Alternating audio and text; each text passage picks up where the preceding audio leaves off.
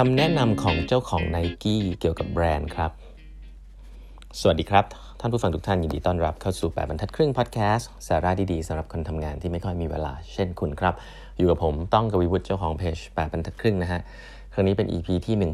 1176 แล้วนะครับ ที่เรามาพูดคุยกันนะครับ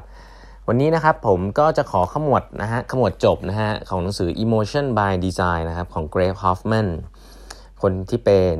อดีต CMO นะครับของ n i กี้นะครับก็จะพูดเรื่องแบรนด์เป็นหลักนะก็เรื่องของ creativity นะฮะก็มีเล่ากันมาหลายตอนแล้ว อย่างที่บอกนะฮะหนังสือเล่มนี้ดีมากเลยนะครับ ใครที่สนใจเป็นนักนักการตลาดในเชิงการสร้างแบรนด์ พวกแคมเปญต่างๆนะอันนี้ไม่ใช่เป็นแนวยิง ad หรืออะไรนะฮะก็อยากให้ไปลองอ่านกันนะครับผมผม skip หลายส่วนที่มันเป็นพวกแคมเปญเกี่ยวกับกีฬาเนาะมันก็จะมีเรื่องของ Kobe Bryant เรื่องของ Andre Agassiเรื่องของออนักวิ่งอะไรเงี้ย คือเอามาเล่าทุกคนอาจจะไม่ค่อยดีเลทเท่าไหร่แล้วกัน ผมก็เลยนำสรุปขมวดมาเป็นเรื่องเล่าที่เป็นแนวหลักการซะมากกว่านะครับ แต่ว่าแคมเปญตัวอย่างแคมเปญในหนังสือเล่มนี้มีเยอะพอสมควร แล้วก็หลาย ๆ อันก็ก็ต้องบอกว่าเป็นเหมือนขององค์กรใหญ่อย่างไนกี้นะมันก็ทำหนังทำอะไรใช้เงินเยอะพอสมควร แต่ว่าหลักการอะไรอันเกี่ยวกับแบรนด์เนี่ยผมว่าน่าสนใจนะครับมีเรื่องอันนึงที่ผมคิดว่าหลาย ๆ ท่านน่าจะได้ประโยชน์ก็คือว่ามี เขามีอีเวนต์ภายในนะไนกี้เขามีอีเวนต์ภายใน แล้วเขาก็เชิญนะครับเป็นอีเวนต์ใหญ่อันนึงเขาเชิญ Phil Knight มาพูดนะครับให้คนในในองค์กรฟัง Phil Knight ก็คือ Phil Knight คือใคร Phil Knight คือผู้ก่อตั้งไนกี้นะครับผู้ก่อตั้งไนกี้คือถ้าใครสนใจชีวิตของ Phil Knight ผมแนะนำหนังสือชื่อว่า Shoe Dog นะครับ Shoe Dog นี่เป็นหนังสือที่เป็นอัตชีวประวัตินะครับของ Phil Knight นะครับก็โอ้โหสนุกสนานเลยหนังสือดังเลยนะครับ ก็นั้นก็คือจะเห็นภาพเลยว่าก่อตั้งบริษัทขึ้นมายังไงนะครับ คืออมีคนถามนะครับ ถาม Phil Knight นะครับในตอนจบว่า what advice do you have for the next generation of Nike storytellers ครับก็จะถามเกี่ยวกับเรื่องแบรนด์เลยเรื่องการเล่าเรื่องนะครับของ n i กี้ว่าอนาคตเนี่ยเรื่องราวของ n i กี้มันจะเปลี่ยนไปอย่างไรนะมีคำแนะนำอะไรบ้างนะครับPhil Knight เนี่ยตอบมานะครับเขาตอบอย่างนี้ฮะเขาบอกว่ามันเหมือนการเล่นกอล์ฟนะเล่นกอล์ฟนะเขาบอกว่า you have a set of clubs and you need to choose the right club based on the shot you need to hit at that moment นะครับ different moments require different shots เขาบอกนะครับหมายความว่าอะไร หมายความว่าจริงๆ แล้วเรื่องของการแบรนด์หรือหรือการสื่อสารเนี่ยขึ้นอยู่กับ timing สถานการณ์ แล้วก็ format ณตอนนั้นๆนนนะครับว่า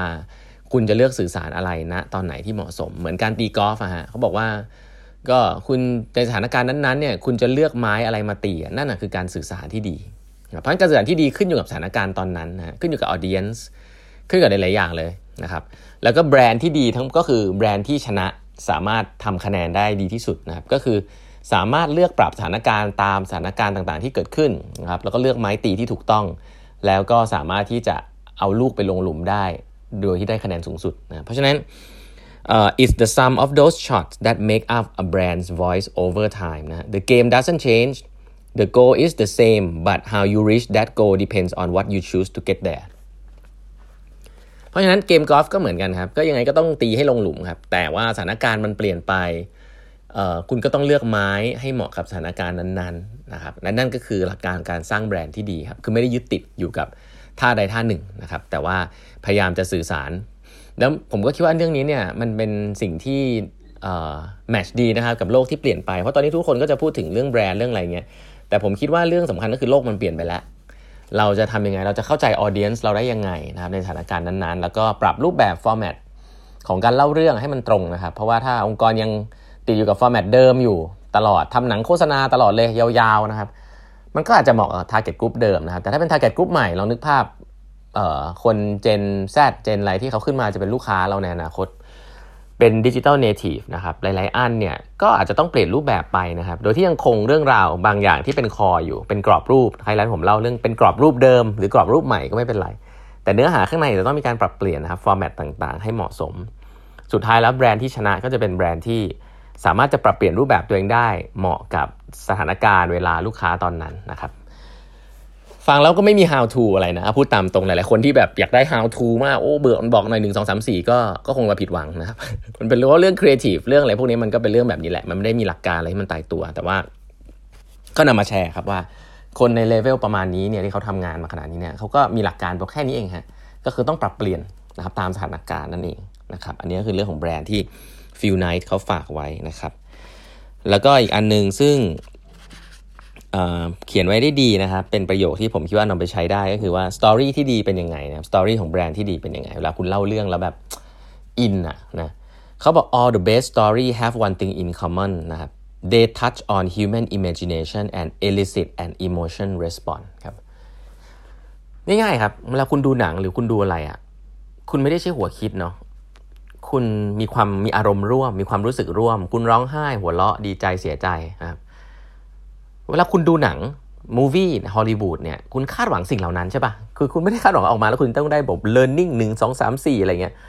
คือคุณต้องการแค่จะอยู่ใน moment ที่มันพาคุณเข้าไป แล้วก็มี roller coaster กับ emotion ของตัวเองนะครับ จะแบบดีใจเสียใจร้องไห้ คือเราพร้อมและอยากจะได้รับสิ่งเหล่านั้น เวลาเราดูหนังฮอลลีวูดใช่ไหมแต่หลาย ๆ ครั้งเวลาเราเราขายของในเชิงธุรกิจเนี่ยเราจะเน้น เราจะรู้สึกว่ามันจะต้องมีอะไรที่ซับซ้อนมี logic มีอะไรที่มันดูดูเท่ดูยากดูอะไรเงี้ย แต่จริงๆเขาก็บอกว่า storytelling ที่ดีนะไม่ว่าจะเป็นเรื่องแบรนด์ก็ตาม ก็ก็ต้อง evoke emotion response ได้ครับ แล้วก็ที่สำคัญคือ emotion response อันนั้นเนี่ยถ้าให้ดีก็คือ touch ตัวจินตนาการของคนนั้นว่าเขาสามารถที่จะเป็นอะไรได้กับแบรนด์คุณทำไมเขาถึงจะต้องมาซื้อของของคุณเขาถ้าเขาใช้ของของคุณแล้ว เขาจะกลายเป็นคนแบบไหนนะครับ แล้วสิ่งนั้นจะทำให้เขารู้สึกอย่างไรนะฮะแบรนด์ไนกี้นี่ผมว่าชัดเจนนะก็คือเรื่องของ just do it เรื่องของ performance นะครับ เรื่องของว่าทำสิ่งที่เป็นไปไม่ได้ ก็ลองทำดูสิผมว่าอันนี้เป็นสิ่งที่ในยุคนี้อาจจะพูดอาจจะโอ้โหมันดูเท่เนาะแต่ผมว่ายุคก่อนๆเนี่ยคำพวกนี้อาจจะดูแบบบ้าบอนะว่าคืออะไรนะคืออยากให้คนเป็นอันตรายหรือเปล่าหรืออะไรเงี้ยผมก็คิดว่าเอ่อมาก่อนการพอสมควรนะครับ just do it แล้วก็มันทำให้เราเห็นนะครับว่า emotional response เนี่ยกับ product อย่างรองเท้ากีฬาเนี่ยหรือว่าแบบไม้ลักเก็ตหรืออะไรพวกเนี้ย เออมันก็มีอยู่จริง ๆ นะครับ เสื้ออะไรเงี้ย เพราะฉะนั้นก็นำมาแชร์ให้ฟังนะครับว่า story ที่ดีนะครับของแบรนด์เราคุณสื่อสารกับลูกค้านะครับ ก็ต้อง touch ที่ emotion ของเขาด้วยนะครับ แล้วก็เผลอๆเนี่ย inspire ให้เขารู้สึกว่าเเขาสามารถจะดีกว่านี้ได้นะครับเป็นคนที่ดีกว่านี้ได้ ผมคิดว่าเรื่องนี้สำคัญนะครับ แล้วก็อันนึงที่ฝากไว้สุดท้ายนะฮะอันนี้ผมว่าดีมากก็คือเขาเขาบอกว่ามันไม่ได้สำคัญหรอกครับว่า แบรนด์เนี่ยทำให้คนรู้สึกยังไง ถ้าคุณกังวลมากเกินไปนะครับว่า คนจะรู้สึกยังไงกับแบรนด์ของคุณเนี่ยคุณอาจจะคิดผิดนะแต่เขาบอกสิ่งที่สำคัญที่สุดในสิ่งที่แบรนด์ควรจะทำก็คือ how we make them feel about themselves and their ability to achieve their definition of greatness นะครับคือแบรนด์ที่ดีเนี่ยสื่อสารไปเนี่ยไม่ใช่ว่าคนส่งกลับมาโอ้โหแบรนด์นี้แม่งเท่ว่าเจ๋งว่าอะไรเงี้ยนะครับแต่มันคือการที่ทำให้เขารู้สึกว่า เออ ฉันรู้สึกว่า ฉันสามารถจะเป็นสิ่งนี้ได้ฉันได้ยินสตอรี่นี้แล้วเนี่ยฉันอยากที่จะเป็นสิ่งนั้น ฉันอยากที่จะ achieve สิ่งที่มันดีกว่านี้ในชีวิตของฉันทำให้ชีวิตฉันดีขึ้นนะเพราะ Product และสินค้าทุกอย่างในโลกใบนี้มันเอาไว้เพื่อแก้ปัญหาลูกค้าไม่ทางใดก็ทางหนึ่งนะถ้าเขารู้สึกว่าสิ่งนั้นนี่มันทำให้ชีวิตเขาดีขึ้นนะครับมี imagination ที่สามารถจะ become กลายเป็นสิ่งที่ดีขึ้นกับชีวิตเขาได้เนี่ย การที่เขาจะรู้สึกอย่างนั้นได้เนี่ยมันต้องทัชตัว human emotion แน่ๆนะครับจากที่เคยทำไม่ได้กลายเป็นรู้สึกว่าเฮ้ยมันเป็นไปได้นะเขาบอกสิ่งนั้นเนี่ยแบรนด์สักเซสละแล้วเมื่อคุณอยู่ในโมเมนต์นั้นๆ ที่คนรู้สึกแบบนั้นเนี่ย Product สินค้าชื่อมันก็จะเข้ามาในโมเมนต์นั้นๆ แล้วมันก็จะ associate ตัวสินค้าของคุณโดยปริยาย เพราะนั้นอย่ากกังวลว่าคนจะรู้สึกยังไงกับแบรนด์ของคุณ แต่ให้กังวลว่าแบรนด์คุณทำยังไงให้เขารู้สึกดีกับตัวเองนะครับ ก็ อันนี้คือสิ่งที่ผมคิดว่าอาจจะฟังแล้วเขาจะยากนิดนึงนะฮะแต่ผมก็รู้สึกว่าผมค่อนข้าง get นะ เพราะว่าผมรู้สึกว่าเอออันเวลาทำเรื่อง marketing อะไรพวกนี้เรื่อง feeling ของการเล่าเรื่องเนี่ยมีความสำคัญมากๆนะครับเหมือนทำหนังนะก็นำไปปรับใช้กันดูครับ หนังสือ Emotion by Design นะฮะก็แนะนำนะครับขอบคุณทาง Asia Books อีกครั้งหนึ่งนะครับที่ส่งหนังสือดีๆมาให้เนาะก็ขอบคุณมากๆนะครับ ใครที่อยากจะรู้ว่าผมแนะนำหนังสืออะไรกับ Asia Books เนี่ยจริงๆแล้ว ไปที่ร้านหน้าร้านนะตอนนี้หน้าร้านเปิดแล้วเนาะก็ไปที่หน้าร้านจะคุณจะเห็นชั้นหนังสือนะครับอยู่ตรงกลางเลยฮะหลาย ๆ ที่นะฮะก็จะเขียนว่าแนะนำ by แปดบรรทัดครึ่งนะก็ลองไปดูกันได้นะครับ ใครเห็นไปแวะเยี่ยมชมก็ถ่ายรูปมาแชร์ส่งเข้ามาใน inbox ได้นะครับ วันนี้เวลาหมดแล้วนะครับ ฝากกด subscribe แปดบรรทัดครึ่ง podcast ด้วยนะครับ แล้วพบกันใหม่พรุ่งนี้นะครับ